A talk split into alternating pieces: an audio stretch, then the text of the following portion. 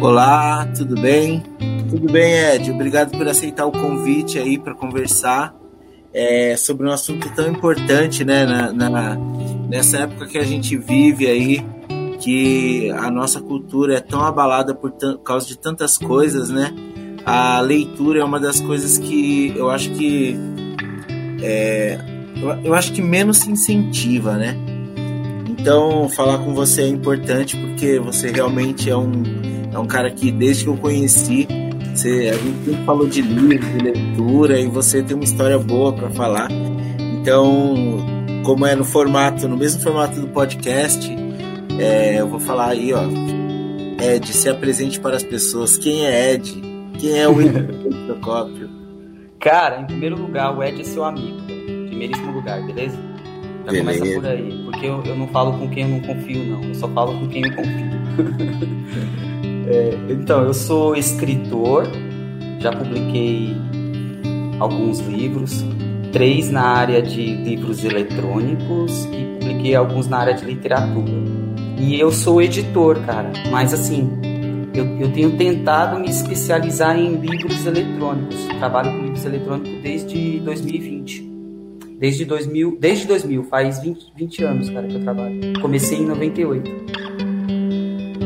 É. E, e eu comecei exatamente porque eu tava procurando uma editora para publicar um livro, tá ligado? Então, fui, fui, fui publicar uma editora para publicar um livro de poesia, na época, em 98, não achei. Descobri uns, uns gringos que estavam fazendo livro eletrônico e comecei a pesquisar livro eletrônico. Então já faz 20 anos que eu estou pesquisando e trabalhando com isso. Primeiro, eu queria saber sua visão sobre a importância dos livros, né? Acima de tudo, eu, eu tenho que dizer que parece para alguns parece tão óbvio, né? Qual a importância do livro? Toda, né? A importância, eu, eu, eu vou te dar um testemunho pessoal, cara, porque é o que você falou. Às vezes não dá para ficar falando de importância. É, eu, até os 11 anos de idade, eu era analfabeto. Analfabeto. Eu fui eu fui adotado pelos meus avós maternos e a minha mãe fez a gentileza de perder o meu minha certidão de, de nascimento. E é um dos documentos que você precisava, porque hoje em dia a molecada tem RG, tá ligado? Mas na época, sem a certidão, você não fazia matrícula na escola. Eu fui matriculado na escola com 11 anos. Eu era analfabeto, tá ligado? Na frente da minha casa tinha um terreno baldio, onde a galera jogava lixo. Você sabe como é moleque, né, mano? Terreno baldio, os caras vão jogando, você vai catando coisa, não vai? Né? Nunca, nunca peguei nenhum board game lá, tá ligado? Nunca peguei um banco imobiliário. Mas uma vez jogaram o livro, cara, no lixo. O que, que eu fiz? Fui lá e peguei os livros. Eram sete livros. Eu peguei, eu não sabia ler, tá ligado? Cheguei em casa, limpei os livros, dei um talento. Eu tenho uma irmã, a Lil, e ela sabia ler já. Eu falei pra ela assim: eu não sabia ler, eu não tinha interesse, mas eu comecei a folhear os livros, eu falei para ele, minha irmã, olha, eu quero aprender a ler porque eu quero saber o que está escrito aqui nesse livro. Quem me ensinou a ler foi a minha irmã, entendeu? Por meio de livros que eu achei no lixo. Os livros eram livros de informática.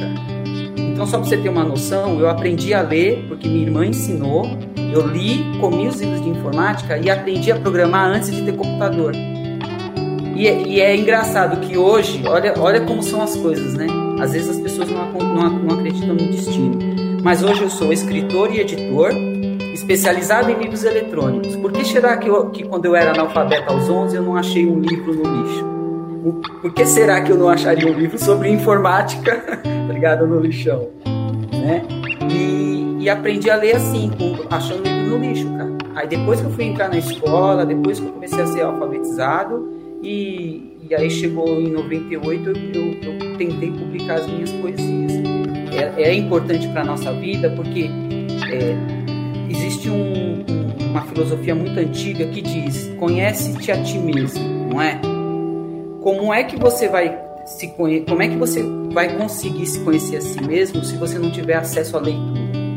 Como é que você vai ler, você vai ler os grandes clássicos e você vai ver os caras que vieram antes de você, os personagens que vieram de você, pelo que, pelo qual eles passaram. Às vezes, o primeiro livro que a minha irmã, minha irmã Lil me ensinou a ler foi um livro do Jorge Amado. Capitães de Areia, cara. Olha o bagulho, pancada. Aos 12 anos eu tava lendo, eu não sabia nem o que era drogas, nem o que era sexo, drogas de rock and roll. Era um, sabe, menino e já tava lendo, tipo, uns bagulho pesado pra caramba do Capitães de Areia, né? E eu, eu nenhum dos personagens do Capitães de Areia, assim, me, me causou empatia. Mas os dos outros livros, de muitos outros livros, porra, cara, te inspiram não é? Tem personagens que você fala, caramba, esse personagem aqui sou eu. Puta, esse personagem viveu a mesma coisa que eu vivi, não é assim?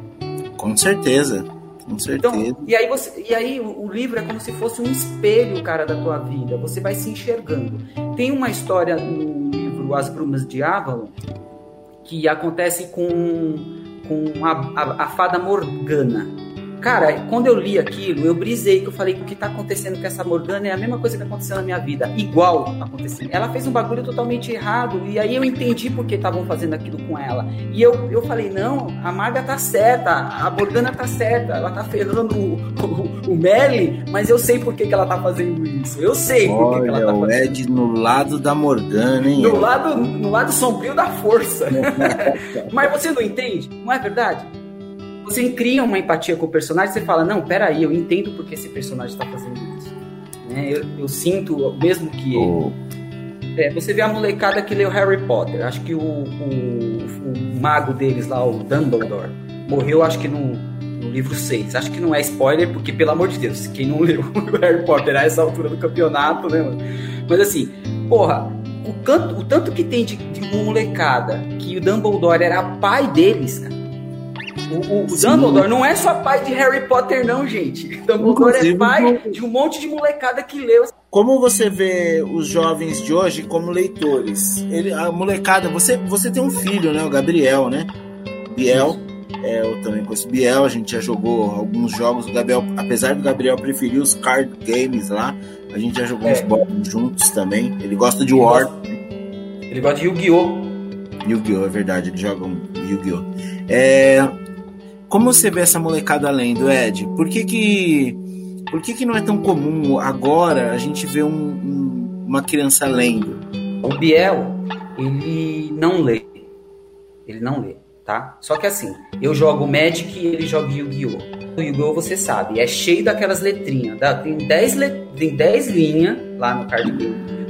Então assim, vamos lá. Será que ele não lê mesmo? Porque o Yu-Gi-Oh! não é ficção é uma ficção, o Yu-Gi-Oh! As cartas do Yu-Gi-Oh! Imagina as cartas do Yu-Gi-Oh! como uma espécie de um gibi, uma HQ. Você tem a imagem em cima e embaixo você tem o texto do Yu-Gi-Oh! Quantas vezes você viu ele jogando Yu-Gi-Oh! Várias vezes, certo? Muitas vezes ele foi lá. Então, quantas cartas você acha que ele leu de Yu-Gi-Oh! todas as vezes que ele estava lá? Quatro horas jogando Yu-Gi-Oh! Não, vamos fazer a conta, de boa. Cada, cada, se cada, cada cartinha do Yu-Gi-Oh! for a página de um livro, Quantas páginas de um HQ ele não leu? Tá entendendo Sim. meu raciocínio? Realmente, ele tá lendo, eu, eu, acho que tem um nível de leitura, mas o que me preocupa, Isso. não em, por causa do Gabriel, né? Porque, é. por exemplo, eu tenho uma filha também que você já conhece, né? A Ana Cristina. Sei. A Ana também não lê. Ela não, não lê não dá essa parada de ler, não. Ana Cristina gosta de coisas visuais, Isso. ela gosta de música, mais leitura é que sabe o que acontece? Por exemplo, ele tem, ele tem a coleção do, do Diário de um Banana. Velho, Diário de um Banana é muito legal. É muito legal. Porque por causa dele, eu é tive a, que ler. É a entrada, é a entrada do, de uma criança no Fundamental 2 quando ele muda é, do um é, de dois. A, a, gente, a gente fez, a gente, na nossa época era a turma da Mônica, né? Ou o gibi da, lá do, da Disney, lembra lá? Do, Sim. Né? Os DuckTales lá. É, ele, ele leu a série todinha do Diário de um Banana, tá? E eu fui ler para ver o que ele estava lendo. E eu acho genial o Diário de um Banana. Mas eu acho que eles têm uma. Eu não vou chamar de preguiça, porque preguiça é uma palavra até perigosa para a gente usar. Mas eu acho que eles têm mais sensibilidade com essa coisa do visual mesmo. Então por que, que ele leu o Diário de um Banana e ele não leu.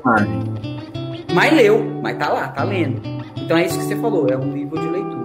Agora, é, é, são vários os problemas. Mesmo os jovens que leem, mesmo os jovens que leem, a gente percebe que são jovens que têm grana e, e, sabe, tem ali a família nuclear bonitinha, aquela família assim, que incentiva ele. Então você percebe que mesmo os jovens que estão lendo, lendo Harry Potter, lendo O Senhor dos Anéis, lendo literatura fantástica, é, é diferente do jovem de, de, periferia que não lê. O jovem de periferia que não lê, ele não tem essa base, ele não tem esse. Porque leitura, cara, é, é estar disponível. Se você tem, se você tem um livro disponível, se você passa lá, tem a livraria, você pega. Se está numa biblioteca, você pega. Se está num sebo, você pega. Se tropeçou no livro, você pega.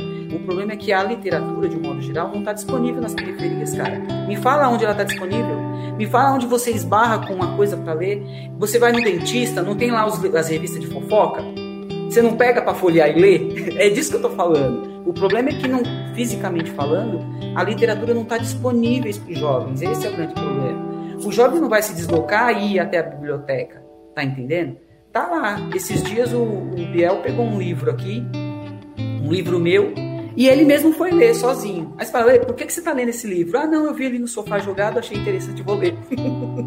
eu acho que tem disso, entendeu? Então, os jovens que mais leem, eu acho que meio que eles estão inseridos num contexto onde os livros estão lá. E aí a gente tá falando sim de classe média, da galera que tem grana para comprar um livro de 40 pau, oh, quase 50 reais um livro, cara. Eu e você para comprar um livro de 50 reais já é, entendeu? Já tem que pensar. Imagina pro, pro jovem. Eu, eu não acho que o livro seja a mídia pobre das outras mídias, não. Eu acho que o livro tá pau a pau com o cinema, livro tá pau a pau com os jogos. Hum. Por falar em mídia pobre, Ed, por que, que o livro acaba saindo num preço tão caro? Eu tô, eu tô te perguntando isso e eu tenho motivo para perguntar, né? Quando, lembra que quando eu estava querendo publicar meu livro, eu até perguntei para você sobre editora, porque eu fiz um, uma pesquisa enorme para lançar esse livro e tal.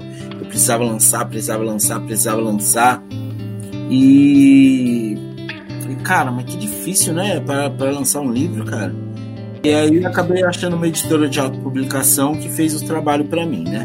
É, mas, cara, por que, que um livro sai tão caro? Bom, vamos lá. É, primeiro que nós estamos inseridos num contexto de uma sociedade cuja, cujo sistema econômico é capitalista. Já começa por aí, né?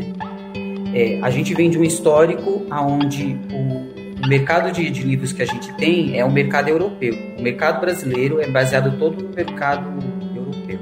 Quando o livro chega no Brasil, ele ainda não é um mercado. O mercado de livros no Brasil ele, ele começa a dar certo depois da depois da, da industrialização do país e depois da redemocratização, que são duas coisas importantes. Então, mesmo com a industrialização, o livro, o livro não decolou no Brasil. Ele decola no período de redemocratização. Aí que você tem todo esse mercado que a gente tem, ou seja, ontem, tá? É, ele é caro por, por dois motivos.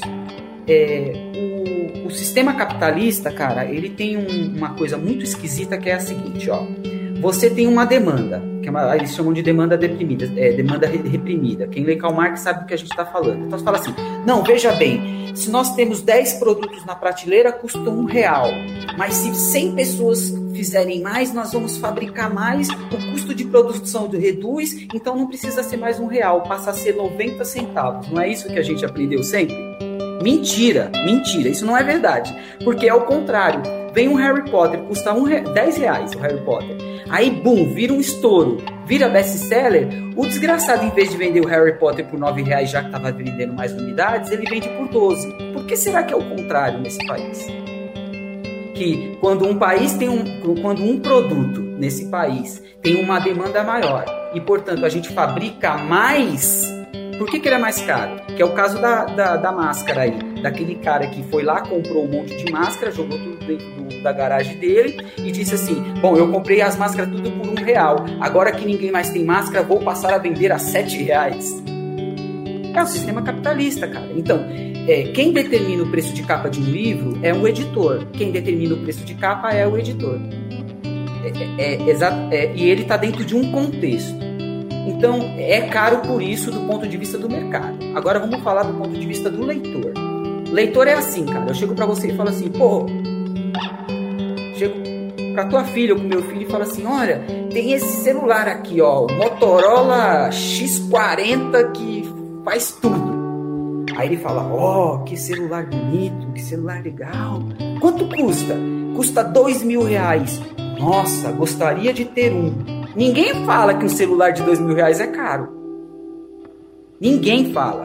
Esses dias meu filho falou assim pra mim: Pai, quando lançar o Play 5, o que, que a gente vai fazer para comprar? Eu falei para ele: Ah, não sei, vai custar uns 3.900 por, né? Por aí, 4 mil. É, pai, a gente precisa guardar dinheiro. Mano, 4 pau. num Play, no Play 5, ah, precisamos guardar dinheiro. Aí você chega para ele e fala assim: Ó, oh, tem esse livro aqui, custa 10 reais. Nossa, pai, que caro! É o valor, cara, que, na, que a nossa sociedade ensinou as pessoas a darem ao livro. O meu, o meu livro, né, ele tem 206 páginas. 206 páginas. A editora, lógico que é uma editora de autopublicação e ela faz um preço cara me explicou que faz o preço que ele consegue. Mas tá saindo quase 40 reais meu livro, cara. Um livro, é de, um livro de 206 páginas, cara. É, primeiro eu, eu, queria, eu queria indicar o livro para todo mundo falar compra, compra, compra, compra, compra. Mas, mano, eu entendo a situação de todo mundo, entendeu? É, o que tá acontecendo é que primeiro você tem o preço da gráfica, porque nos, depois que a mídia digital se popularizou, as gráficas em geral, gráficas de jornal, de revista, de livros, fecharam. Nas duas, nas duas, duas, nas duas últimas décadas no Brasil, se tinha 100 gráficas, ficaram 30. Só para você ter uma ideia. De cada 100 gráficas no Brasil, 70 fecharam. Ah, mas é por causa do livro eletrônico? Não, não é por causa do livro eletrônico, é por causa da mídia digital. Ela popularizou tanto as, as versões digitais das coisas que as coisas gráficas perderam seu valor. Sobraram 30 gráficas. Essas 30 gráficas, dentro daquele mesmo modelo capitalista do Fordismo, entendeu? Em vez de cobrar um real por página ou um real por livro, cobra três reais por livro. Então, o primeiro problema é um problema gráfico. O segundo é a logística. O Brasil é um país intercontinental, né? O mais louco é que o custo de logística é infinitamente maior do que o, o custo da gráfica. Então, dois, dois custos. E tem uma lógica do mercado que dizia o seguinte: ah, o livreiro ganha tanto, o distribuidor ganha tanto, o editor ganha tanto e o, o autor ganha tanto. São quatro pessoas na cadeia produtiva, entendeu? E, e, e, aí vem a internet e desmorona toda essa cadeia, porque a internet, cara, ela, ela acabou com esse, com, é, com os muros, e ela, mas ela também meio que acabou com as pontes, tá ligado? A internet oh, não derrubou só os muros, não. Ed, mas isso aí não seria um problema, porque assim, ó, eu tenho, eu tenho na minha casa, eu tenho um Kindle, né? Eu e mas você não acha que tem uma galera que ainda não tem condição de ter um um leitor bom e, e assim acaba é, tendo que ler no celular e isso também desmotiva, letras muito pequenas, fontes é. muito pequenas. Não, você, você tem razão. Ler, ler no computador, ou no PC, ou no notebook, não é legal. Ler no, ler no, no celular, sabe quem lê no celular? Quem lê em, em trânsito, mano. Sabe assim, tipo, pega metrô, ônibus, tá no meio da rua, aí você pega um livrinho e você lê. Mas para ler mesmo, com prazer, é com o e-reader. Você vê, você vê que tem mais legibilidade. É, o problema é que o mercado de livros é, impressos é um, tá? E ele tem uma dinâmica que os livros são caros, são cobrados caros. Eu não estou dizendo que eu sou contra nem a favor, de fato eles são caros.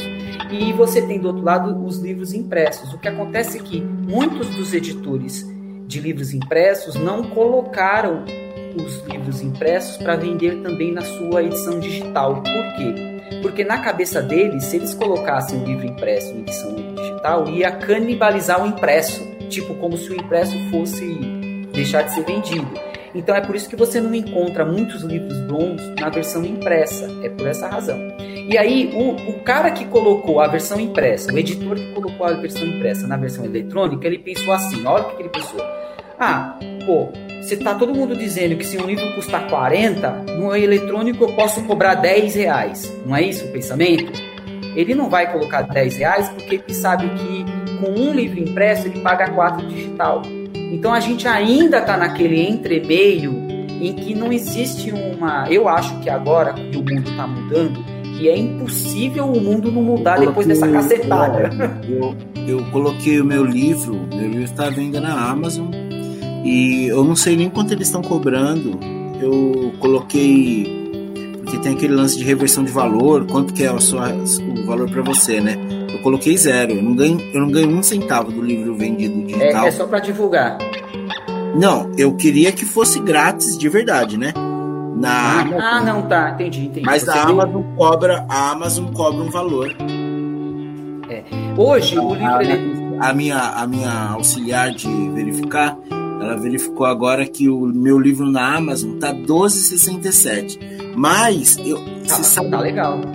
Mas eu não cobro nada. Eu, eu, eu não, entendo. Você não recebe direito autoral. Eu entendi. Nada, você abre mão. Entendi, entendi. Eu abri mão porque eu, eu queria, na verdade, o meu desejo é que fosse grátis mesmo. Eu queria, eu queria de verdade que o livro fosse. Se eu, olha, se eu tivesse condição, se eu tivesse condição, eu com certeza o meu livro seria doado, cara. Porque eu acho que. Eu, eu entendo. O prazer de ter as pessoas. Esses dias um amigo meu falou assim, cara, ele comentou do livro, né? Ele me chamou e falou assim: É. Eu vi aqui um negócio no seu livro e eu queria falar disso. Aí ele foi falar do livro, cara eu falei, mano, não é possível, velho. É muito legal alguém lendo uma coisa que sai da sua cabeça e a pessoa ter as opiniões dela sobre o, que, o personagem que você criou.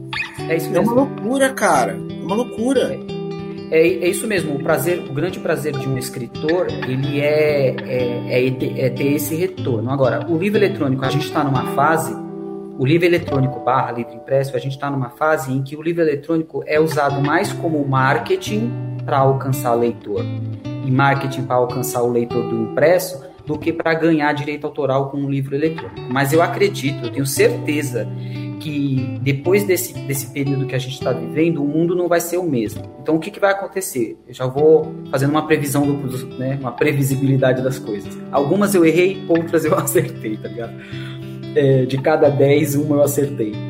É, então, assim, a, a, pandemia fez com a pandemia não, perdão, o isolamento fez com que as pessoas se voltassem mais para o digital.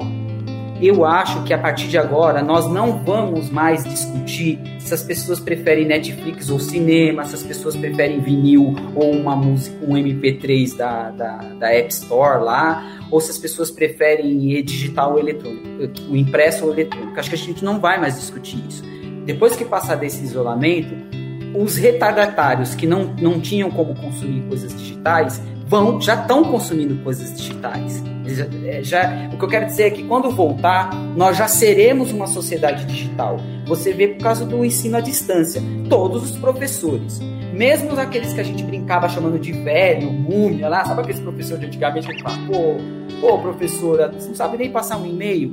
Até esses tiveram que aprender. Não tem então, assim, ó, o, o, o, digital, o mundo digital, depois desse período de isolamento, vai ficar. O mercado de livros eletrônicos ele vai se acentuar, entendeu? Então eu acredito que vai chegar uma hora em que nós vamos ter livros de qualidade em versão digital. Os leitores já sabem, já estão aprendendo, já é meio que, sabe, assim, é que nem a, a tia do WhatsApp, aprendeu, não aprendeu? Tudo bem que ela recebeu um, umas fake news, mas aprendeu a mexer no WhatsApp, beleza. Então eu acho que não tem mais volta. E aí vai chegar uma hora em que você, autor, Marcelo, vai publicar teu livro, vai vender sim a 10 reais, que é o preço que você acha justo, e vai ganhar sim os seus 2 reais de direito autoral. É isso que vai acontecer. Você só não está sentindo isso agora porque nós estamos no período intermediário, isso é natural. A gente está nesse período bagunçado, entendeu? Mas, cara, acabou a pandemia, o mundo é novo, mundo novo. Aliás, eu espero que seja um mundo novo, né, cara? Tava na é hora. Que o livro já. impresso, o livro impresso tá saindo uma fortuna, né? Ô, Ed, então, é. Eu, cara, eu sei que você tem muito para falar sobre livro, né? Porque você manja muito. Aliás, poderiam ser uns cinco assuntos diferentes. Você também é um cara que tem bom gosto musical, né? Obrigado. É, de, vamos falar de dicas de leitura, meu, meu parceiro. Eu, ah, eu, uma dica. Eu, eu vou dar uma dica primeiro. Olha aqui. Em Busca da Pedra Lux é uma aventura maravilhosa. Quem quiser comprar, só me perguntar que eu posso dar todos os caminhos. Mas converse comigo sobre o livro. Eu, eu gosto de falar sobre ele. Gosto de falar com Deus. Não, é legal, é um prazer e é um prazer muito grande mesmo. O cara lê e o cara perceber erros, entre aspas, na sua literatura, né? Dizer, ô, oh, isso aqui que você escreveu não estava certo. Porque o cara concordar com você é fácil. Agora, quando o cara chega para você e fala assim, escuta, esse personagem aqui tem alguma coisa de errado com ele e tal, ó. Ed, eu, eu também vou indicar um livro que é de um cara chamado Brandon Sanderson. Que ele escreveu uma saga que são três livrinhos só, que é do Coração de Aço. É uma saga bem legal, pessoas super poderosas que recebem superpoderes e começam a ferrar com o mundo de várias formas, né? Começam a achar que são os donos do mundo e aí eles dividem o mundo por, por aqui é a região de Coração de Aço manda, que é um, um dos caras com superpoderes. Aí tem a calamidade e tal. E cara, é um é um livro muito bacana. O cara tem que ter muita imaginação para ler um cara desse, bicho. Tá bom? Brandon Sanderson e o, o livro chama Coração de Aço. É o primeiro de uma saga de três. Eu li os três. Muito bom, cara. Legal. É, eu, eu vou indicar uma obra que para mim é, é uma obra-prima, tá? Que é o Livro dos Espíritos, de Allan Kardec, tá? Você sabe que, que os, os egípcios tinham o livro dos mortos, ok? E os tibetanos também têm os livros dos mortos. O que são essas, esses livros? Eles são, são clássicos da literatura, inclusive, viu? O livro dos egípcios e os dos tibetanos. É a relação de uma sociedade com a morte, ok? Então é como os egípcios encaram a morte. Tá? Não, não, tem nada a ver com religião nem com religiosismos, tá? Não tem nada a ver. É como aquela sociedade egípcia antiga é, encarava a morte. Tá lá no livro do, inclusive acho que tem para download, o livro dos, dos mortos dos egípcios. Os livros dos tibetanos já é mais difícil de compreender porque eles têm uma, uma sociedade muito diferente da nossa ocidental, né? Você tem que sair muito do, do homem branco europeu para poder entender o que o cara está dizendo. Mas o livro dos Espíritos do Allan Kardec é assim, é uma obra-prima filosófica. E por que, que eu estou indicando? Tem muita gente que está que, que tá preocupada. Nós tivemos aí recentemente, acho que no Brasil, quase 8 mil mortes, não é? Sim. Quase 8 mil mortes. E, cara, é, é, é, é muito doloroso, cara, a gente ver 8 mil pessoas morrendo quando uma, uma, uma entre essas 8 mil pessoas é amigo nosso. Não é fácil. Quando eu perdi minha mãe adotiva, eu sofri muito. E eu não entendia a morte. Até que um dia eu li o livro dos Espíritos. Cara, sabe quando um livro explode a tua cabeça assim, que você fala, puta, é isso? Veja bem, não, é, não tem nada a ver com religião, tem a ver com um entendimento ou uma certa resposta que você gostaria de ter e que você não tem. Entende o que eu quero dizer? Você procura uma, uma resposta para a morte, você não tem. Você procura em tudo quanto é lugar, você não acha. Né? É... Eu, eu, eu, li a Bíblia, tá? Eu não li a Bíblia uma vez, não. Eu li a Bíblia dez vezes, o Antigo e o Velho Testamento. Eu sei de cor a Bíblia. É, quando eu li o livro dos Espíritos, me deu algumas respostas filosóficas que eu comecei assim. Sabe quando você começa a ler um livro e você fala: Olha, pô, que interessante. Nossa, isso aqui faz sentido nossa, isso aqui é legal. No final do livro você fala, puta merda, é isso, sabe? É, então, o livro dos Espíritos, para quem ainda tem dúvidas sobre, sobre a existência da vida após morte, ou pelo menos para quem gostaria de ouvir algo sobre isso, ou para quem gostaria de compreender ou ouvir a visão de alguém sobre isso, não é isso? Né? Porque tem a visão de todo mundo. A visão do professor Kardec é uma das visões sobre a morte, o livro dos Espíritos. E se você ler ela com a mente aberta e você encarar esse livro como um livro de filosofia, vai bugar a tua cabeça, assim, vai bugar. Você vai falar, opa, peraí, mas isso aqui faz muito sentido. Porque o livro ele é dividido em perguntas e respostas. Eu, eu acho que muitas das perguntas que as pessoas estão se fazendo hoje sobre, é, sobre um governo pseudo-cristão, né, que não acredita na ciência, se as pessoas quiserem, muitas das respostas já estão lá, cara. O Allan Kardec já tinha dado essas respostas do ponto de vista é, é, até científico também. Então eu acho que é um, um, livro que eu acho que agora, se as pessoas lessem, eu acho que elas iam gostar. E vamos deixar bem claro que eu não estou fazendo apologia ao espiritismo, não, tá? Eu sou editor e escritor. Eu estou falando como leitor. Eu não estou falando como, sabe, como religioso. Entendeu? É isso. O livro dos Espíritos do Allan Kardec. O... Eu queria te agradecer, né, por participar dessa live e falar um pouco comigo sobre sobre livros e tal, literatura, que eu acho que é muito importante, né? Dentro da educação, que é o meu tema de sempre, se, é o meu tema de sempre e sempre vai ser, né?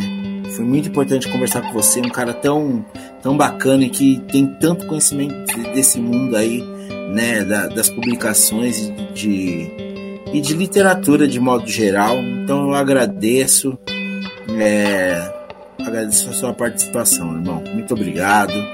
Você é o cara. Tá bom. Meu, não, valeu. E é o seguinte, é, você me fez um convite, certo? Para vir participar aqui. Agora eu vou fazer um convite para você. Quando passar o isolamento, vamos lá jogar, cara. A gente não tem que parar de jogar, não, entendeu?